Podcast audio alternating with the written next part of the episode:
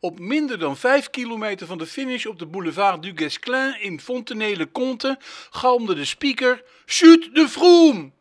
Er waren al genoeg tumultueuze valpartijen geweest in de stevig verhitte van deze openingsrit, maar deze met Froome erbij wekte extra reactie van het volk achter de borden.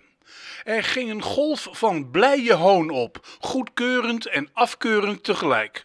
Woe! Ik zag de Colombiaan Fernando Gaviria op het valsplat omhoog sprinten, vlak voor favoriet Peter Sagan in zijn regenboogtrui.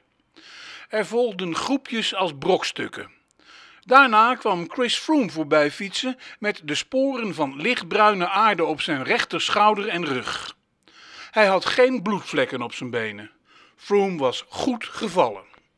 Het was wielrennen, het was Tour, dag 1. Tom Dumoulin was overeind gebleven met het kostbare bezit van 51 seconden voorsprong op Froome, ongeveer de tijd die de Limburger komende maandag weer kan verliezen in de ploegentijdrit van Cholet. De tourgeschiedenis zal onder andere op de Alpe d'Huez leren hoe zwaar het verschil van deze valpartijen telt. Zalige stof voor wielerwetenschappers. Na de finish wilde ik naar de startplaats van vandaag, Mouilleron Saint-Germain, bij wijze van toeristische verkenning. Het is makkelijk in te toetsen in de routeplanner, maar die heeft geen weet van de obstakels van de Tour. Als vaker in zoveel jaren stonden de hekken er nog, maar ook de extra toerhindernissen die het gevolg zijn van de vrachtwagenaanslag van 14 juli 2016 op de Promenade des Anglais in Nice door een ellendeling met een niet bijzonder Franse naam. Hij maakte 81 dodelijke slachtoffers. Daags erna trok de Tour door, zei het in passende stilte.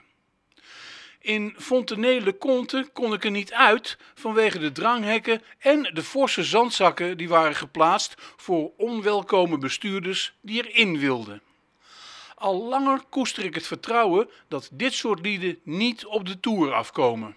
Overheden houden toch rekening met die ene gek die wel bestaat, los van de hersenloze, onschadelijke Froome-honers.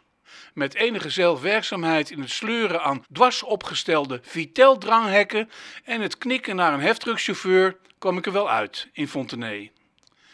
Mijn gedachten gingen terug naar de aanslag op Charlie Hebdo, 7 januari 2015. Die middag was ik voor de NOS-radio snel welkom bij Volkskrant-cartoonist Jos Collignon, goede vriend van een van de vermoorde Franse tekenaars, Georges Wolinski, 80 jaar oud. Niet wijken voor terreur was de gedachte van het gesprek. De Grand Départ van Utrecht was al in zicht, begin juli 2015. Ik maakte me zorgen, legde die als verslaggever voor aan burgemeester Jan van Zanen na een plechtige minuut stilte op het Domplein op een kille avond dat menige aanwezige liet blijken ook Charlie te zijn. Je suis Charlie. Van Zanen zei dat hij zijn medeleven had betuigd aan zijn Franse vrienden, Christian Prudhomme voorop. Hij werd onder de dom vergezeld door de toenmalige minister Edith Schippers. Zij was er samen met koning Willem-Alexander ook bij toen de Grand Départ van Utrecht een grootse manifestatie van vrede werd in de verzengende Provençaalse hitte van 4 juli 2015. Vooraf was er overleg gevoerd tot op het hoogste militaire niveau. De Grand Départ van Utrecht is omringd door veiligheidsinzet die door niemand is gezien. Daarom vond ik het zo vreemd om onderweg naar Frankrijk te vernemen dat Utrecht nu antiterreurbloembakken wil plaatsen op kenmerkende pleinen als Neude en Vredenburg. Bizar, overbezorgd vertoon van stadspromotie, dacht ik.